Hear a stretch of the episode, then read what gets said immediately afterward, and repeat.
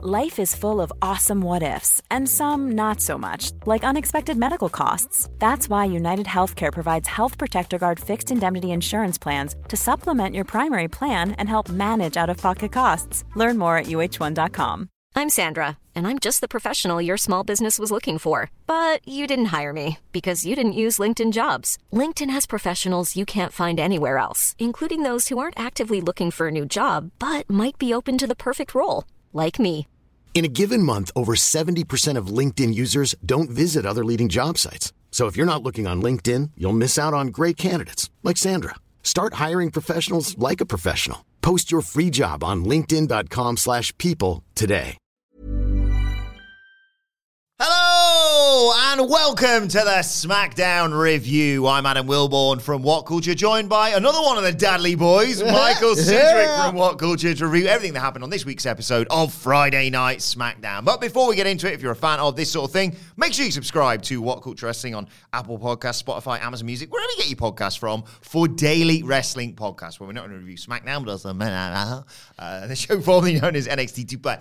Oh! AEW Dynamite, AEW Collision, pay-per-views, premium live events. We have interviews, roundtable discussions, and a roundup of the week complete. A pretty good quiz, of course, on Wrestle Culture. As I said, though, joined by Michael Sidgwick to review Friday Night SmackDown. And Michael, was this the best episode of SmackDown ever? No, it just had The Rock on it. Oh, okay, sorry, yeah, I'm incredibly biased. It just had The Rock on it, and thank Christ for The Rock. I was really livid with Hamlet last week. It's like, oh, Wilbourn's finally back off paternity.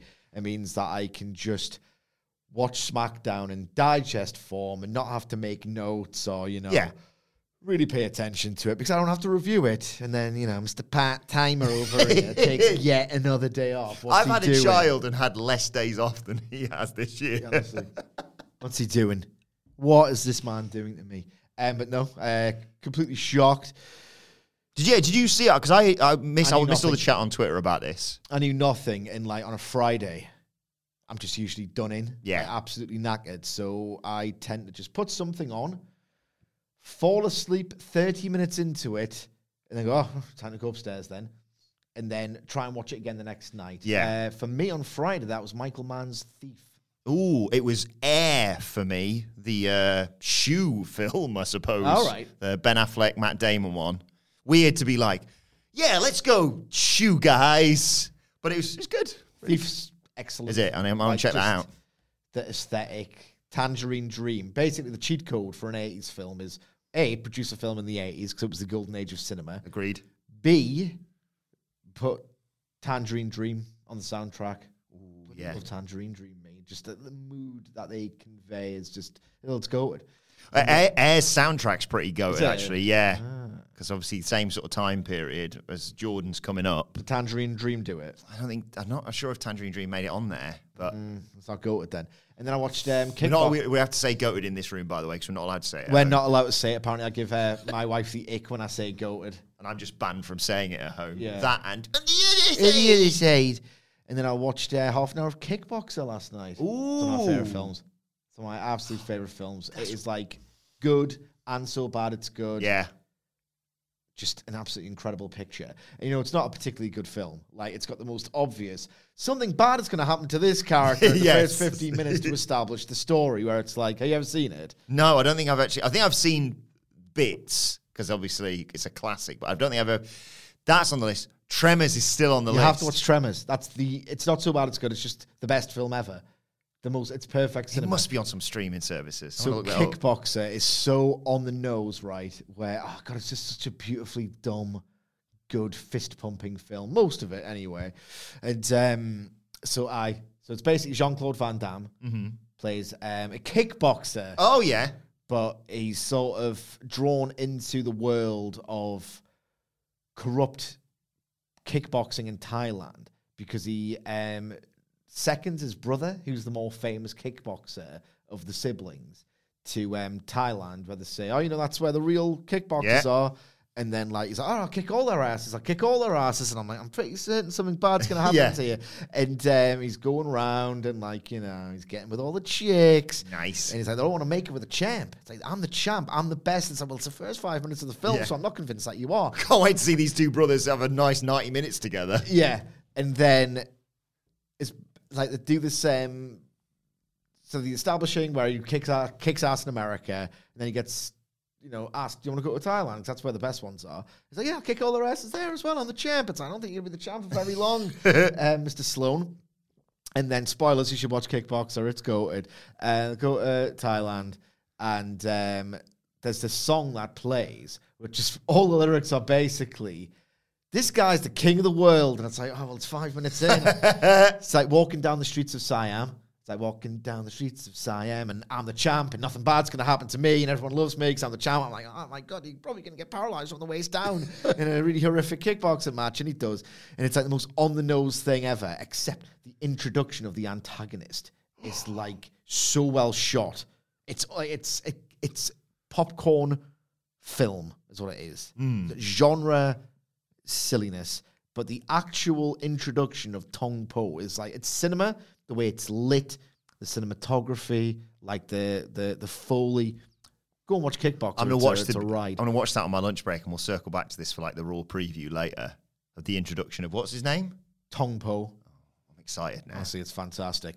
So what I was driving at after that detour was, usually I'm just so tired that I just don't want to review SmackDown. Yeah. So thank God for The Rock.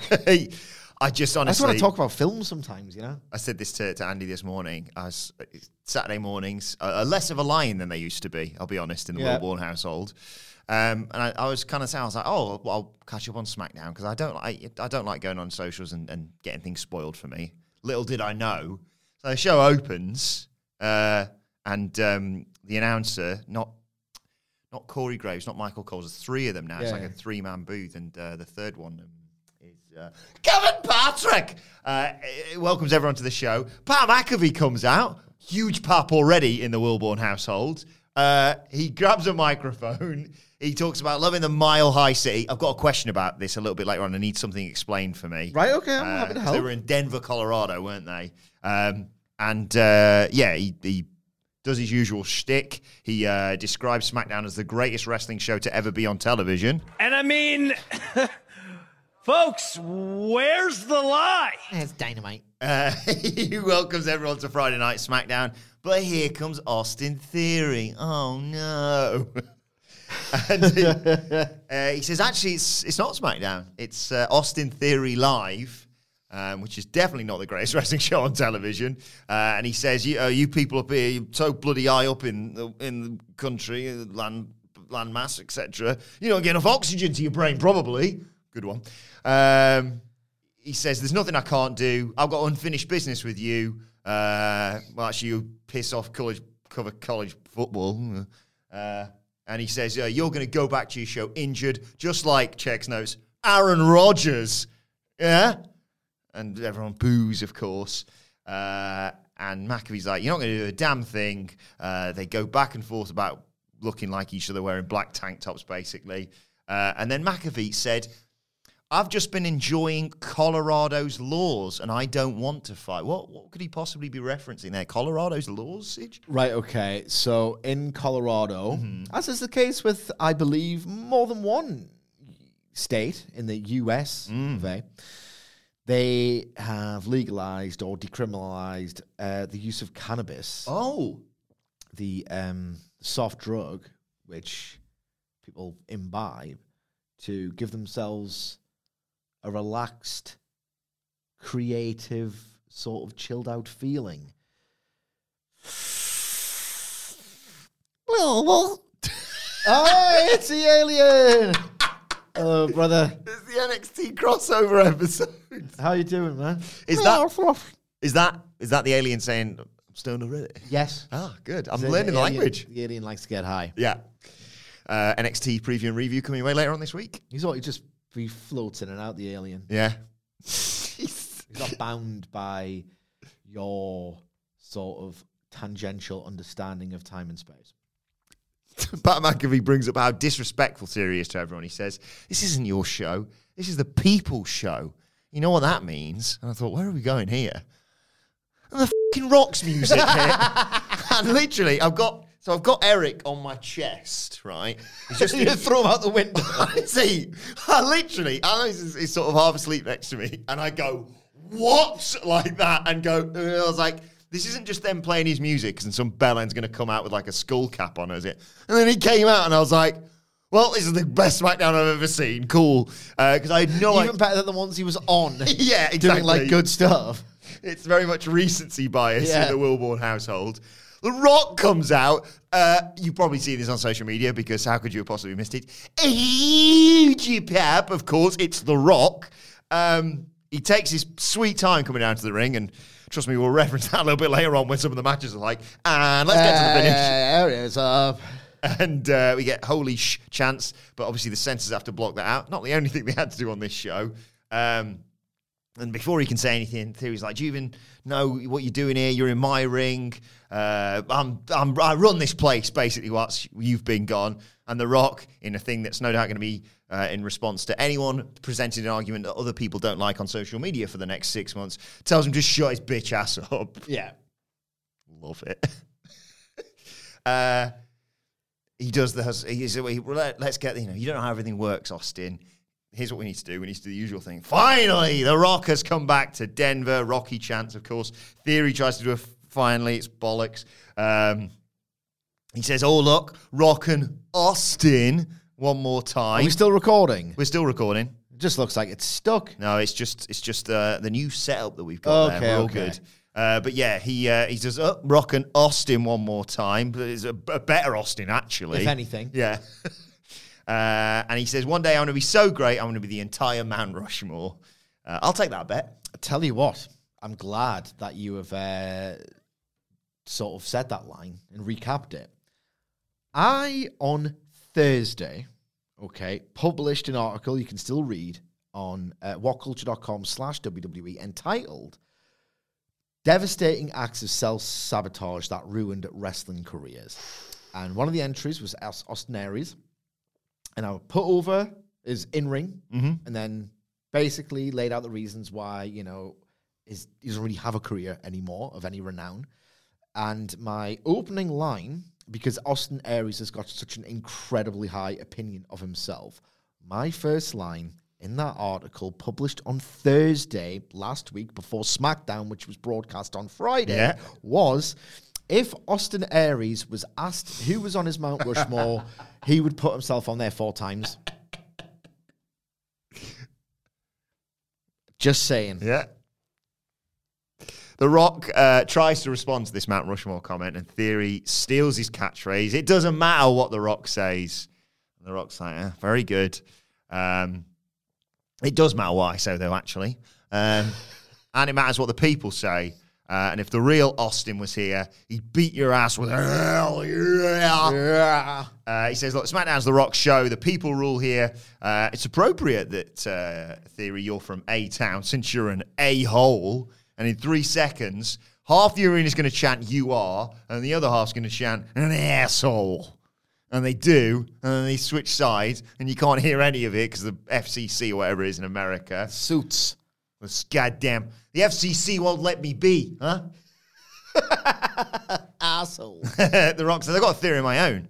My theory about you is that you running people down doesn't work, and in 3 bloody seconds, I'm going to kick your ass. How about that?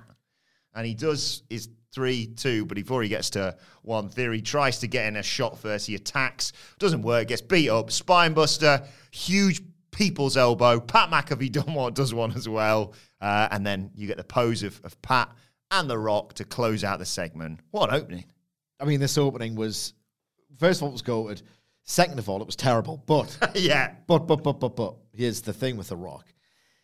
If you deconstruct almost everything he's ever done. Yeah. And you have it written down on a paper and recapped, you think, that's a terrible idea. Yes. That's a terrible idea. Why are you running down all your opponents? You meant to build them up. Isn't that what literally every wrestling head says? If you beat someone who you think is crap, then you've just beaten someone who's crap. But doesn't matter, it's The Rock. He's literally, no, I hate to do the wordplay, he's literally so electrifying that he can break all the rules of wrestling and be one of the most generational drawing talents ever involved in wrestling, because he's just simply so good. I just enjoyed looking at him. I just enjoyed basking in his presence. And again, as I'm saying, if you deconstruct it all, what he's done here is done some pretty poor That's not poor. It's incredibly effective because the entire arena is going mental for it. What I hated about this, it's just as well I couldn't hear. It's just as well it was all chopped to buggery because you are an asshole. Shouldn't you have said, and I'm critiquing The Rock here, you're an asshole. You're an, not you are an asshole. It would have sounded terrible, but it doesn't matter if it didn't sound particularly great because everyone in the building is doing it because they're all besotted by The Rock. Yeah, he got someone to chant years back, popcorn fart, didn't he? Oh, he's had some... like, rubbish. Some of his t-shirts over the years were... was it How's Your Lips or something? Kung Pao Bitch. Yeah. Absolutely abysmal. But, you know, it's... he's got this knack of just...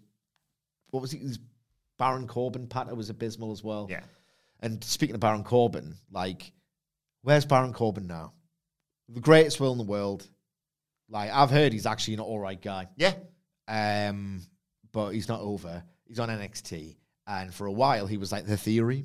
he was the guy who was getting verbally bantered off by The Rock. Hey, it's a rub, kid. And he was the guy who was being positioned, despite the fact that the fans weren't interested in him remotely, as like the next one of the next best things in the company. He's Austin Theory is basically PWG-ified Baron Corbin. Yeah, I did see a lot of people on Twitter being like, everyone said that Austin Theory sucks, but he's had his ass kicked by Stone Cold, The Rock, and John Cena. I love that. Oh, yeah, you know why I know that Austin Theory's going to be the new face of the company and they're really pushing him? It's because he gets called every week. Yeah. I'm very certain did like Rene Dupree get put through the same sort of ringer? And he wasn't exactly like, well, there's the next world champ right there. Yeah. I just love this mindset that, so Vince McMahon's called him an idiot. He's got stunned by Austin, getting verbally incinerated by The Rock. John Cena said that, you know, you're just a theory. Mm-hmm. You haven't shown me anything. They're telling you that you're somebody. Absolute bottle job with a briefcase. Yeah.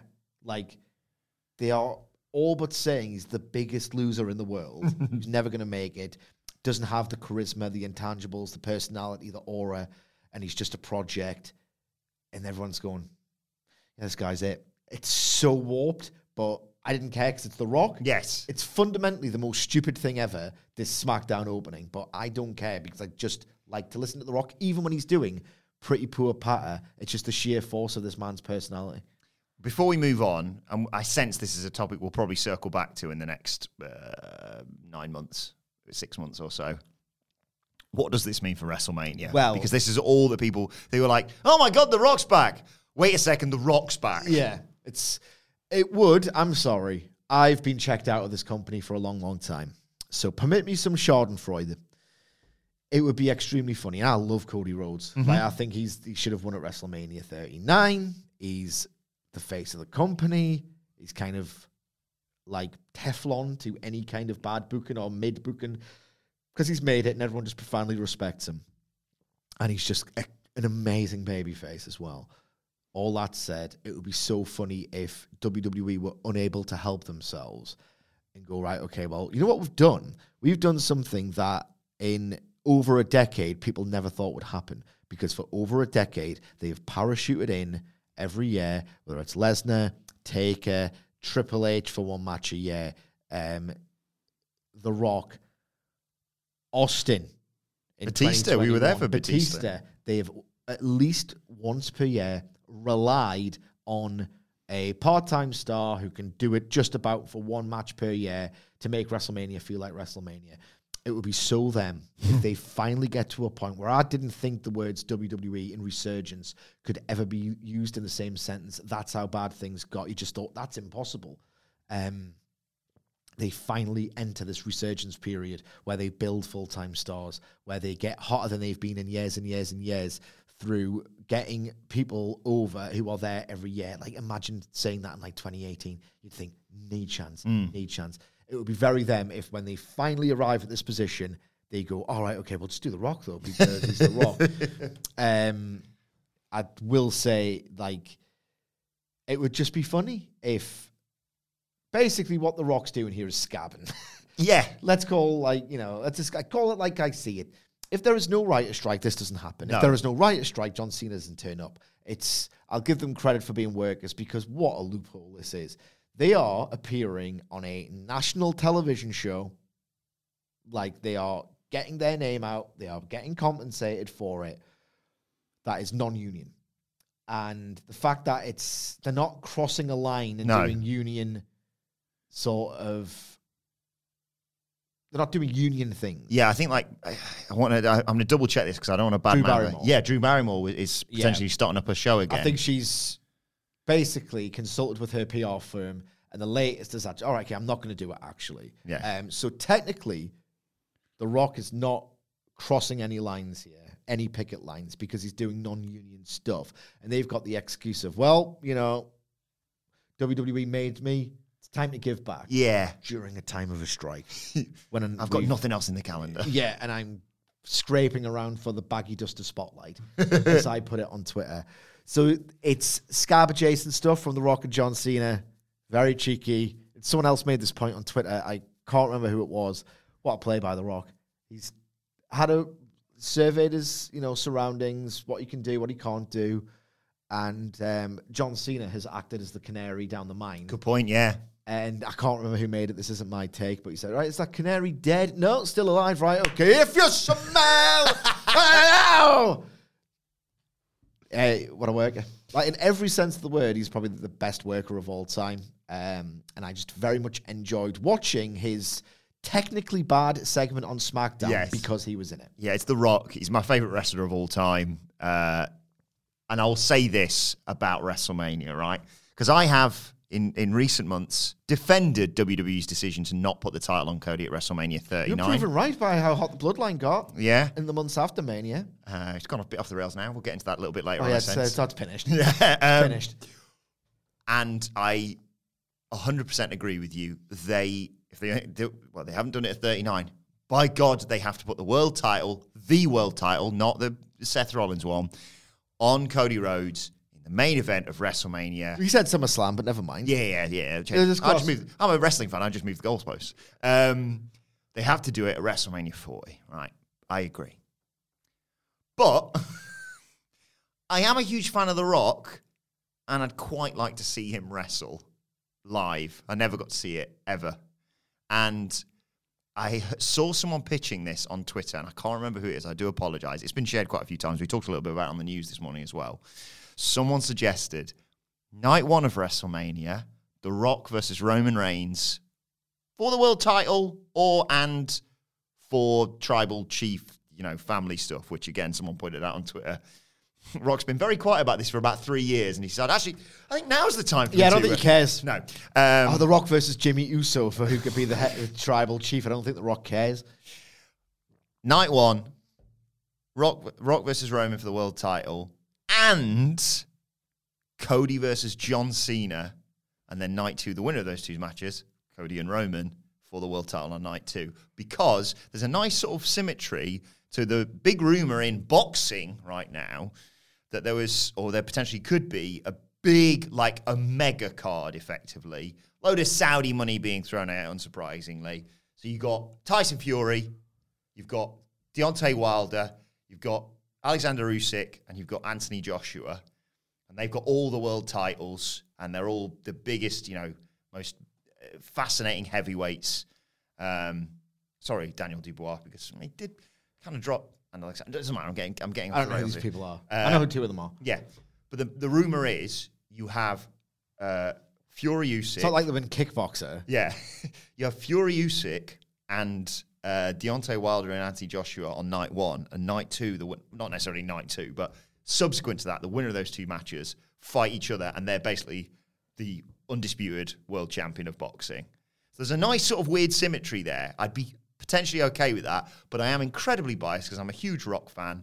But the caveat is also Cody has to finish the second night of WrestleMania 40 as world champion. Sorry to Bianca Belair and Rhea Ripley, who also deserve a main event of WrestleMania. Three things have to happen that on an individual basis aren't that unlikely, but together it would require a lot of political sort of thought. Roman Reigns to wrestle twice in two nights. Yeah. John Cena to do a job and The Rock to do a job. Now... That is star aligning stuff, isn't it? Yet for those three things to happen in 48 hours, I could, one of them could happen. Two of them could happen. It's the three. Yeah. I doubt it. I doubt it. It is going to be fascinating now, the road to WrestleMania. Depends how long the strike goes. Good point. I think, so do we want the, well, you want the strikes to be over anyway. I want the strikes to be over. Solidarity. I miss watching Late Night with Seth Meyers as well. Imagine saying, all right, okay, we can just get an AI to do your pods, so we're not going to give you any more money ever.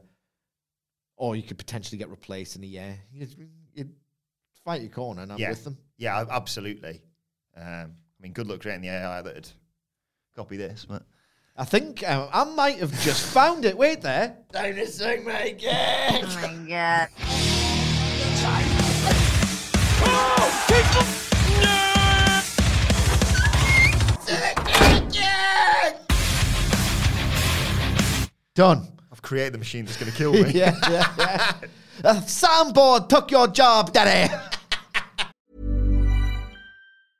Ryan Reynolds here from Mint Mobile. With the price of just about everything going up during inflation, we thought we'd bring our prices down. So to help us, we brought in a reverse auctioneer, which is apparently a thing.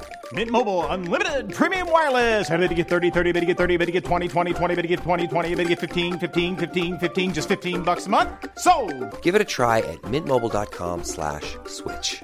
$45 up front for 3 months plus taxes and fees. Promoting for new customers for limited time. Unlimited more than 40 gigabytes per month. Slows full terms at mintmobile.com. A lot can happen in the next 3 years. Like a chatbot may be your new best friend. But what won't change? Needing health insurance. UnitedHealthcare Tri-Term Medical Plans are available for these changing times. Underwritten by Golden Rule Insurance Company, they offer budget-friendly, flexible coverage for people who are in between jobs or missed open enrollment. The plans last nearly 3 years in some states, with access to a nationwide network of doctors and hospitals. So for whatever tomorrow brings, UnitedHealthcare Tri-Term Medical Plans may be for you. Learn more at UH1.com. Burrow is a furniture company known for timeless design and thoughtful construction, and free shipping, and that extends to their outdoor collection. Their outdoor furniture is built to withstand the elements, featuring rust-proof stainless steel hardware, weather-ready teak, and quick-dry foam cushions. For Memorial Day, get 15% off your Burrow purchase at burrow.com/acast, and up to 25% off outdoor. That's up to 25% off outdoor furniture at burrow.com/acast. Right, let's get back to the show and rattle through the rest of it, just like WWE did, basically. Finn Balor, AJ Styles. The story of this match was basically AJ Styles kind of was in control. I was getting the better of Finn Balor, but of course, it's not just Finn Balor out there. There was also Damian Priest and Dirty Dom, and of course, collectively, they're in the fucking Judgment Day. Yeah. So at one point, Styles gets Balor up. Dirty Dom jumps on the apron, and that allows Balor to rake the eyes. But Styles comes back, face plants Balor, gets a 2 count. Balor gets sent outside off the back of a fireman's carry backbreaker. Styles does that slingshot forearm out on the floor. He drops Dirty Dom whilst he's out there as well. But he gets on the apron after he's got Balor back in, goes for the phenomenal forearm. Damian Priest just grabs his leg. That's a DQ, isn't it? Yeah. But the ref was like, no, not this time. Instead, I'm just going to... Got the script. Yeah, I'm just going to... Got the flawed script. I'm just going to kick Dom and Priest out from ringside, and you think, finally, it's a level playing field. But then Styles goes for the phenomenal forearm. The time it's taken, Balor's got enough to recover and dodge that at least. Jimmy Uso shows up, distracts AJ, and Finn Balor rolls AJ Styles up for the 1, 2, 3, and Jimmy just sits out on the floor looking very pleased with himself. Match of the night by some distance, and it was a gentleman's 3. Yeah. Like, they weren't going crazy for this match in Denver, and it was well wrestled, which is more than I can say for 2 of the other matches, and I don't know what Jimmy Uso's doing. Oh, more on that later. So The Rock and Pat McAfee are chatting backstage. Rock turns around. There's John Cena. More of a pop than when John Cena and Randy Orton did that spot at the Rumble, I suppose. Yeah. And there's a little bit of tension. And they're like, we've both got loads of money. I realised that I was being a massive hypocrite about you. I'm going to do the same thing. I was going to say real. This is like... You know, the real recognize real. Mm. This is like scab recognize scab. Like incredible poser recognizes incredible poser. Yeah. Hey, They're both stars. Yeah. Welcome back, they say to each other, basically. Or one of them, so I can't remember. Welcome home. Welcome home, sorry, yeah. So was it your home when you could get work? Yeah. When you can get better, much less painful work for a lot more money. Was it your home then? I don't mind. Get the hell out of there. Yeah. Get the f*** out of there. And earn money without, you know, bumping daft. There's been a lot of swearing. I will not swear anymore. That's all right. Or you might do, because Jimmy Uso's backstage next. Oh, my God. Balor approaches him, thanks him for his involvement, and Uso says, look, basically we're even, that's for your help last week. Let's go through that again. I need this all explained to me like I'm five. Balor thanks Jimmy for obviously the interference in the match there, and Jimmy says, we're just even now because you got involved with him last week, with the jumping AJ Styles, etc. And Balor mentions Jay and says, look, I was on... Raw offering a spot to your brother in a Judgment Day. What if we got the Usos, all the Usos in the Judgment Day? Which is not the worst part of the story, because they're trying to effectively run all of WWE. Yeah. Jimmy declines, though, but Balor says, hey, you know, take it into consideration. There's no leaders in this group. There's no Roman. And he walks off, and Jimmy looks a bit like, And then Paul Heyman comes out of the shadows, looking up very concerned, as he does every week. They are just spinning their wheels. Oh, my God. I mean, this is ridiculous. It gets worse later as well, doesn't it? Or is that the last we see of Jimmy Uso? No, it's not the last we see of him. Okay, I'll talk about Jimmy Uso when we see the end of him. Okay. We go to the ring. The LWO are in there. Rey Mysterio, of course, United States. This is really unintentionally funny, this. United States champion Rey Mysterio. He says, look, a year ago, my career was at a crossroads. Personally, I was going through one of the hardest times of my life.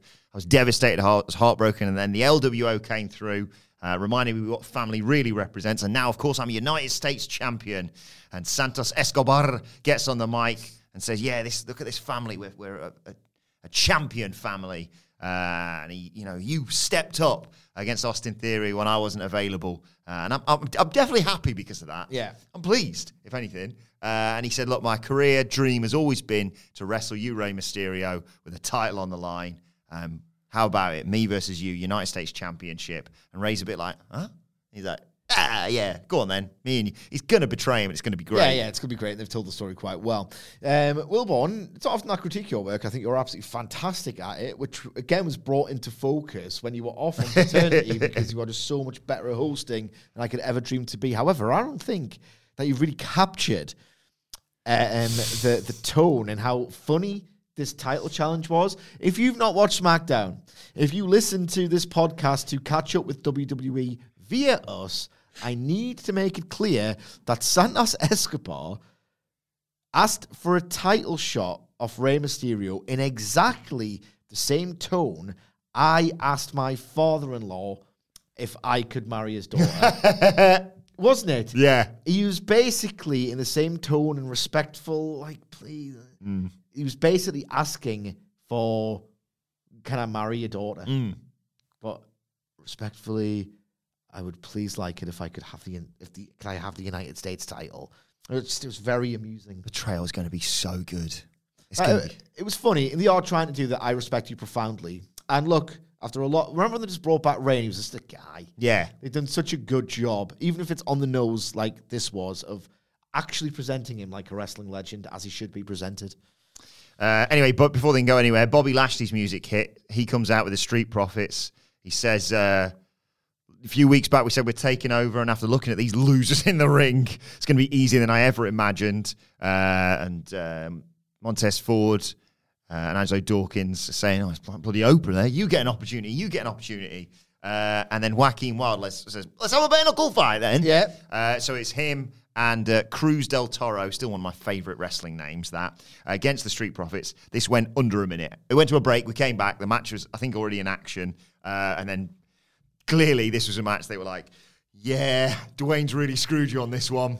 So, literally, Joaquin Wild comes off the top, misses. They hit their revelation, I think it's called, finisher. 1, 2, 3. There's a little moment between Bobby Lashley and Rey Mysterio. And then the Profits jump. Well, they jumped the LWO. Well, they jumped the two members of the LWO that in the match, and Santos and Rey Mysterio.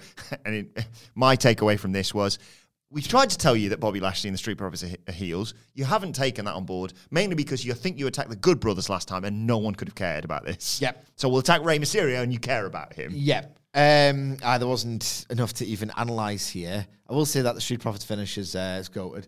And there was a horrible bump. Ooh. Hip toss to the outside. I'm like, what are you doing? He almost broke his ankles. Dawkins to Del Toro, maybe? I think so, yeah. Just basically a hip toss out the ring. Great. Horrific landing, but, you know, sicko like me loves that kind of thing. Yeah. There's been a lot of talk of Spike Dudley recently, understandably. With you? Yeah. Just people referencing that, and I don't know whether... It's like, what? Yeah. Okay, I get it. I don't know whether it's just my phone listening to this or seeing what I'm reading or whatever, but it pushed a clip of the brilliant Chris Van Vliet, who interviewed Spike Dudley a while back, and I got reminded of him basically convincing The Undertaker to chokeslam him onto the outside. He was a nutter, Spike Dudley, wasn't he? Oh, aye. What a bump that is. Like, a chokeslam's bad enough. People don't appreciate you're jumping in the air so someone slam you on your flat back bump. I wouldn't do it in a ring with spongy stuff underneath. But just... yeah, it's just concrete. We've got a bit of padding, but effectively, you're falling about 15 feet onto concrete. That was a lunatic, Spike Dudley. We get a package on the 2024 Royal Rumble and a thing setting up The Miz versus LA Knight. I think I like this match more than their pay-per-view match, if I'm perfectly honest. It still wasn't great. Yeah. It was shorter, which probably helped a great deal. That's probably it, yeah. Probably helped a great deal. So, LA Knight's in control early on. Miz begs off, but then, of course, manages to ram LA Knight into the turnbuckle to take over. Miz is, like, jaw-jacking with the crowd. Knight gets out of a move, though, hits a neck breaker and a bulldog from the second rope, but Miz comes back and face plants Knight for a 2 count, sets up for his finish. Knight fights out of it, hits a clothesline, hits a Russian leg sweep, hits a DDT. That gets everyone going. Miz comes back with his own DDT, but Knight actually grabbed the rope and didn't hit as hard as Miz has thought. So Miz just knees him and hits a sort of modified draping code breaker for a 2 count. Miz is pissed off at the referee. That's not got the win. Sets up for a kick. Knight moves, hits some punches, and then just seemingly a bit out of nowhere, hit the BFT for the 1, 2, 3. His match has never really, you say out of nowhere, his match has never hit that dramatic crescendo. It's just some wrestling moves get exchanged and then he hits his finish. Like, he's not good. But the good part came afterwards because he got on the microphone. Yes, like, he's just not that good. Like, it's one thing to be like, probably the best example, the easiest one is modern day Roman Reigns, where the content is so minimal and it's so repetitive. And yet he just knows exactly when to do very basic things. And he's such a star that it all gets over, it all gets a reaction. So there is a way of being a really stripped back wrestler, performer, who doesn't do a great deal, but it just means, everything means something. Like, it's weird because LA Knight's over before he steps foot into the ring. Mm-hmm.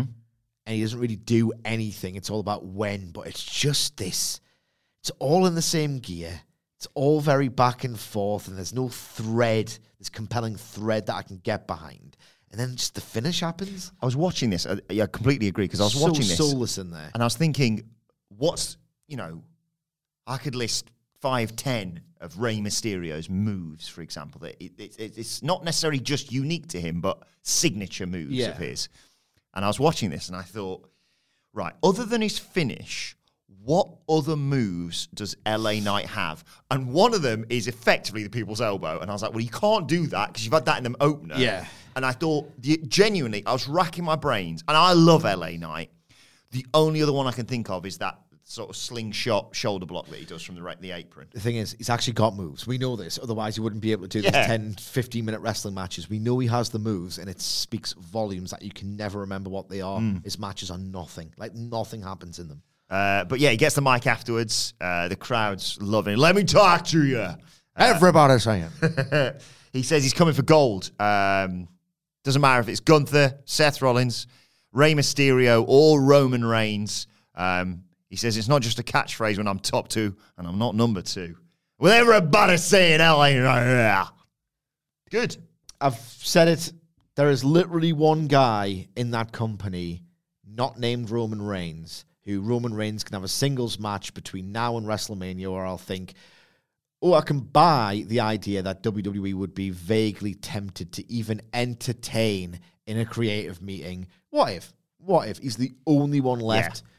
And I'll say one thing, like, they've done a really good job of making you think, oh, well, tonight could be the night for such a long title reign. I mean, there's been three, but that's still better than none. Yeah. Hey, glass half full today. So it's always half empty. As LA Knight's walking to the back, you see Heyman and Solo Sikoa watching. And Heyman says, basically, Tribal Chief's not given the order to take out LA Knight yet. But he's talking about Jimmy Uso. He's there trying to cut deals with the Judgment Day. He thinks he's back in the bloodline, but he's not back in the bloodline, but he is, but he isn't. What? He says, look, we can only make moves when Roman Reigns says so, effectively. And Solo's like, it's all right, I know what I need to do. I'm going to finish it tonight. And Heyman's like, finish what? And then, of course, Solo doesn't say anything because you have to stay and watch to the end of the show, see what happens. It's just abysmal. We'll talk about Jimmy Uso for the last time I see him. Okay. Nice to see Pretty Deadly back. It's been a while. I think they were on an .com exclusive last week because I scat out that sort of thing because I love them. Elton Prince rolls up onto Adam Pearce. He's still got the shoulder injury, if you believe him. It's obviously going to be a... Yeah, he doesn't. Yeah. And he's like... Postman Pearce is like, so why are you in a wheelchair if the problem's your shoulder? And they're like, oh, no, there's emotional scars that you can't see, actually. But they're going to be back before anyone knows it, because obviously you're actually not actually injured anymore. And we get a yes, boy! Yes, boy! Again, written down, the dialogue in this segment was absolutely atrocious. Mm-hmm. He was going into really lyrical detail about his injury and the trauma, and he was using metaphors and all the rest of it. And it's like, if you saw all of this written down, you're thinking, no one talks like this. No. It's abysmal, but it's so good for their career prospects that it works for them. They've just gamed this system. Yeah. They know what gets over. They know what this company likes. They can basically orate the swill, and it makes weird sense within the context of their characters. So they're made. They are going to be made, and I'm entertained by them. Bailey and Dakota Kai are backstage. Bailey's warming up. She said, I had everything planned, but Io and Asuka, they're fighting for the world title, of course, next week. Going one-on-one. I wasn't planning for that. I don't know why Io challenged Asuka. Dakota's like, focus on your match. You've got Asuka next. And then we got Asuka versus Bailey. Not so good, Al. Depressing, this. Really depressing. Every time I write it down on my notes, Asuka versus Bailey. It's like, again... The way this company moves or doesn't move forward, like, they break the rules of time, and these performers were at their peak 7 years ago. Jeez. Never feels like that. I mean, not around here. We knew exactly what was going to happen. Unless there was a DQ, it was obviously asking her to be winning because she's fighting for the world title next week. And I am actually genuinely excited for that match against Io Sky. Asuka goes up top, missile drop, kicks Bailey to the outside, but Bailey on the outside lures her in, takes control, go to break, come back. Asuka's fighting back. She snatches an armbar out of nowhere. Bailey gets out of it. Asuka hits a German suplex. Again, goes for another armbar. Bailey has to roll to the outside. Again, she takes advantage, throws Asuka around, sets her up on the commentary table, and then out of nowhere, Shotzi pops up from the crowd and scares Bailey back into the ring, where Asuka pins her with a backslide, and Shotzi and Asuka fist bump post-match. Did you just review this match? I just zoned out. Yeah. Right, okay. This is worse than mediocre. It was mostly mediocre. It was complete. I made my notes there, and I forgot the entire match other than the finish. This was worse than mediocre. It was one of those, I'm watching some wrestling moves being exchanged in front of a ambient hum of an arena. Why do people buy tickets for this? I do not get it. But it was worse than mediocre because there were certain spots where I'm like, it was heartbreaking because I've had loads of investment in both of these performers, and you'd like to think, well, you know, Bailey's got to turn babyface at some point. Maybe it's not too late for Bailey to be what she was on NXT, on the main roster. And, you know, Asuka's always got a bit of a ripper in her, and yet I find this sort of mischievous Asuka character cringeworthy. I find that all of the danger she once exuded is completely evaporated. It's just sort of cringy, mischievous stuff now. And some of the actual work in this match bordered on appalling. Like, at the very least, it was absolutely sloppy, jalopy, son of a bitch stuff. Like, they do this, like, sort of signature Asuka reversal pin exchange that Asuka just jumps into. She just jumps into getting pinned because that's the next part of the match. It doesn't feel like this really intricate technical wrestling where she's just been caught out. She just jumps into getting pinned. Then, deeper in the match, Asuka is on the apron. Bailey attempts to cut her off, but then Asuka throws a forearm her way so she can get back into the ring, and it misses by miles, and Bailey sells it, and I'm thinking, is this that weird TV head thing where it's like, it's only TV, we're not obviously going to go, like, sort of pedal to the metal, let's put on a classic, let's go through the motions for a bit, it's TV, it's setting up a match for next week. This was so sloppy to the point where I'm thinking, is Bailey actually finished? That was the last, like, and I hate to say that because what a monumental waste it would be. She still had this really great or very good career. It's not great. Let's bloody use words where what they actually mean. But what a missed opportunity Bailey is, and I feel like now it's probably too late to ever. And we're talking 8 years. 2015 was realistically the Bailey peak. Yeah. By 2016, she was already functioning to, right, let's get Asuka over in NXT. Bailey, you can do that, and then go on to bigger things on the main roster. And outside of a total rescue job in 2020, she can always say she had 2020. She can always say, me and Sasha saved this dump. Me and Sasha saved this dump in 2020. I didn't even like the character work that much, but a lot of people did, and their ratings for their match were just unbelievable. They saved it to a lot of people. She can always say that. 2015, the Bailey character peaked. 8 years, and I'm still thinking, it's always a surprise when I see the downfall. Maybe it shouldn't be. This really wasn't good at all. I think it's actively bad. I think it speaks volumes that on the preview, we didn't know this match was happening. Like, they didn't think, oh, let's tell people it's Asuka and Bailey tonight. I think, we care more about this than they do. Like, considerably so. Yeah. Because me and Hamlet said, and I know they're sort of doing it with the Shinsuke-Seth Rollins feud, but I was like, you've got Io Sky versus Asuka, that's a big match, right? And potentially a really good match. This match lowered my expectations of it.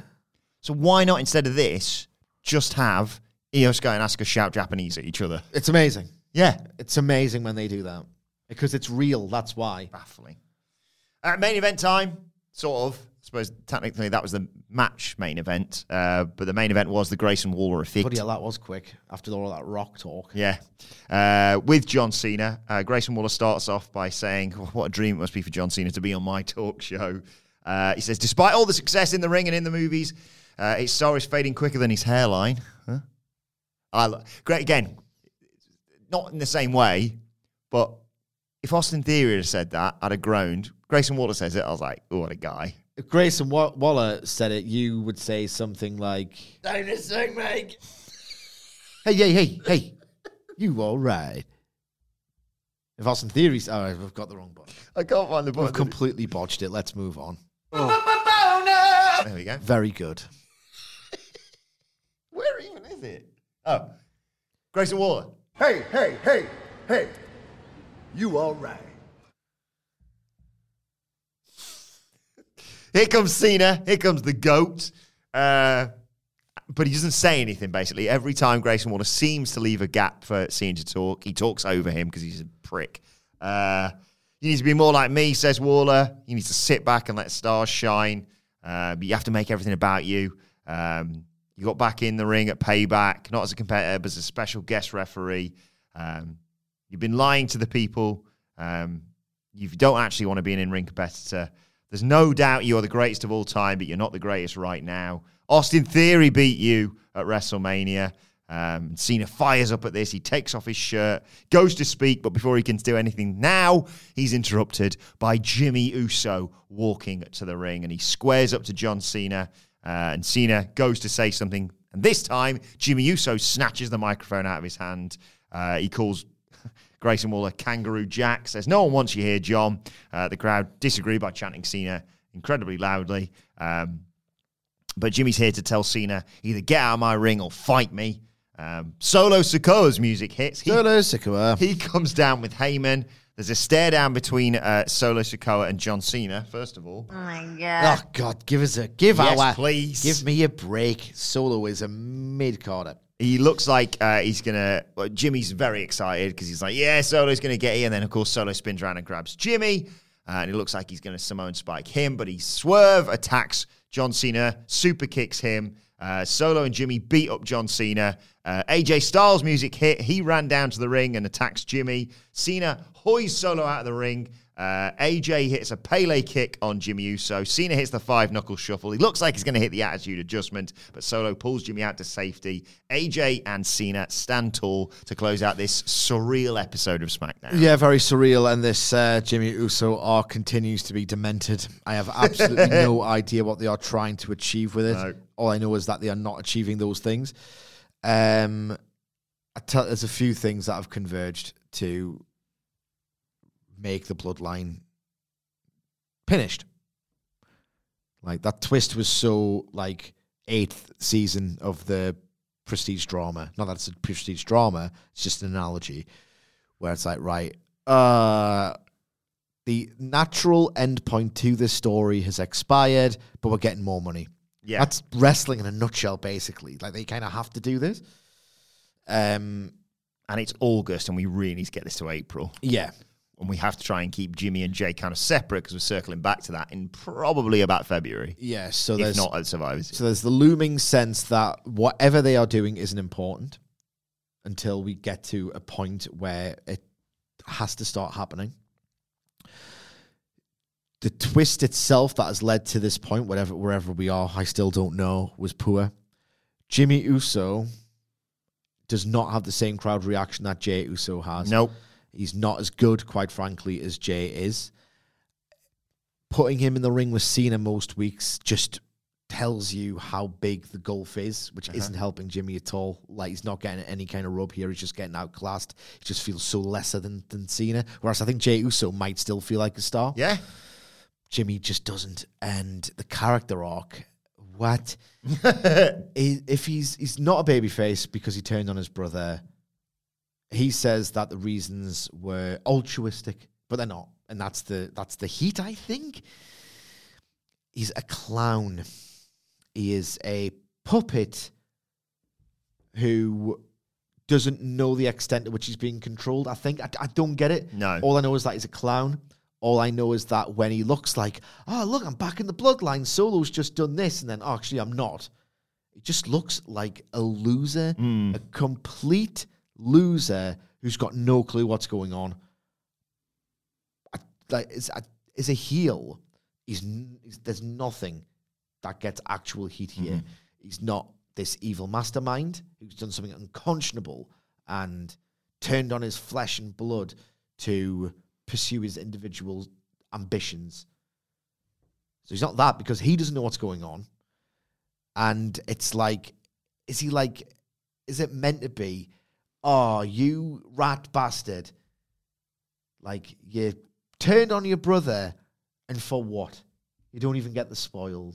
Well, you're a rubbish heel then. You're thick. You don't know what's going on. In the ring, in singles matches, you're boring. They've pinished themselves off here. I completely agree. You know my feelings about the Bloodline storyline. I adore it. But I completely agree that even when I was keeping up with this, I was genuinely thinking, I'm really glad I'm not in work to talk about this because I don't know what I'd say. I don't even know how to break it down, right? But I'll tell you right now, in March and early April, when we get the video package for Roman and Cody and Jimmy and Jay and all this, I'm going to say this is Oscar-worthy cinema because I can guarantee you right now. I can guarantee you right now, between, I'd say, when was SummerSlam? August the what? Does it matter? Yeah, because I want to try and get the dates right here. So SummerSlam was August 5th. Too early for SummerSlam. Yeah. Late August for me, right? August 5th was SummerSlam. So because you out and I'm out 2 was August. Yeah, it was August 12th. It was the August, whatever it was, the last SmackDown, basically before I went off to have a baby. Well, I didn't. Anne-Louise did, but I helped. I remember that was the last show I reviewed. I came in, did the SmackDown review, and then it all kicked off, basically. At the weekend? Yeah. So, what would it have been? The 16th, 15th, 14th, I think, of August. That was great. Loved that SmackDown. You were out, I'm out too. Great. Loved all that. From August 14th to whatever date Survivor Series is, none of that's making the video package of anything Bloodline related. Oh, they are just killing time here, and like, it's destroying Jimmy Uso's character. Yeah, completely. Yeah, it's not like they're spinning their wheels and not doing anything. They're doing things that, to me, make no sense whatsoever. Yeah, yeah. Jimmy Uso is like, I don't know if this is all in service of it making seem like, I forget Jimmy Uso. It doesn't really count. Roman Reigns is still tearing the family apart and manipulating people to the point where, is he trying to run Jimmy down so that, all right, you've got aspirations to think for yourself and make your own decisions. That won't do. But that's at the expense of any kind of agency or credibility that Jimmy Uso has as a character. So the whole bit was, you can sympathize with Jay because you know he's getting manipulated and he's probably a better person than that. Yeah. What is going on? The Rock's back, though, so. Yeah. Anyway, let us know your thoughts on SmackDown, on X, at What Culture WWE. Watch, they can follow both of us. You can follow Michael Sidgwick at M Sidgwick. Follow me at Adam Wilbourn. Follow us all at What Culture WWE. And make sure you subscribe to What Culture Wrestling, wherever you get your podcasts from. For daily wrestling podcasts, me and Sidgwick will be back later on today to preview Monday Night Raw and review AEW Collision a little bit later as well. But for now, this has been the SmackDown review. My thanks to Michael Sidgwick. Thank you for joining us, and we will see you soon.